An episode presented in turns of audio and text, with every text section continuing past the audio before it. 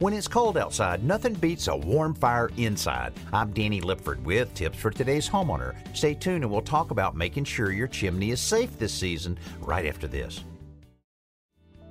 Before you light that first fire this year, you should know that a dirty, damaged, or blocked chimney can lead to a chimney fire or carbon monoxide poisoning in your home. So it's important to have yours checked for your family safety. The Chimney Safety Institute of America and the National Fire Protection Association recommend that homeowners get their chimneys checked at least once a year by a CSIA certified chimney sweep.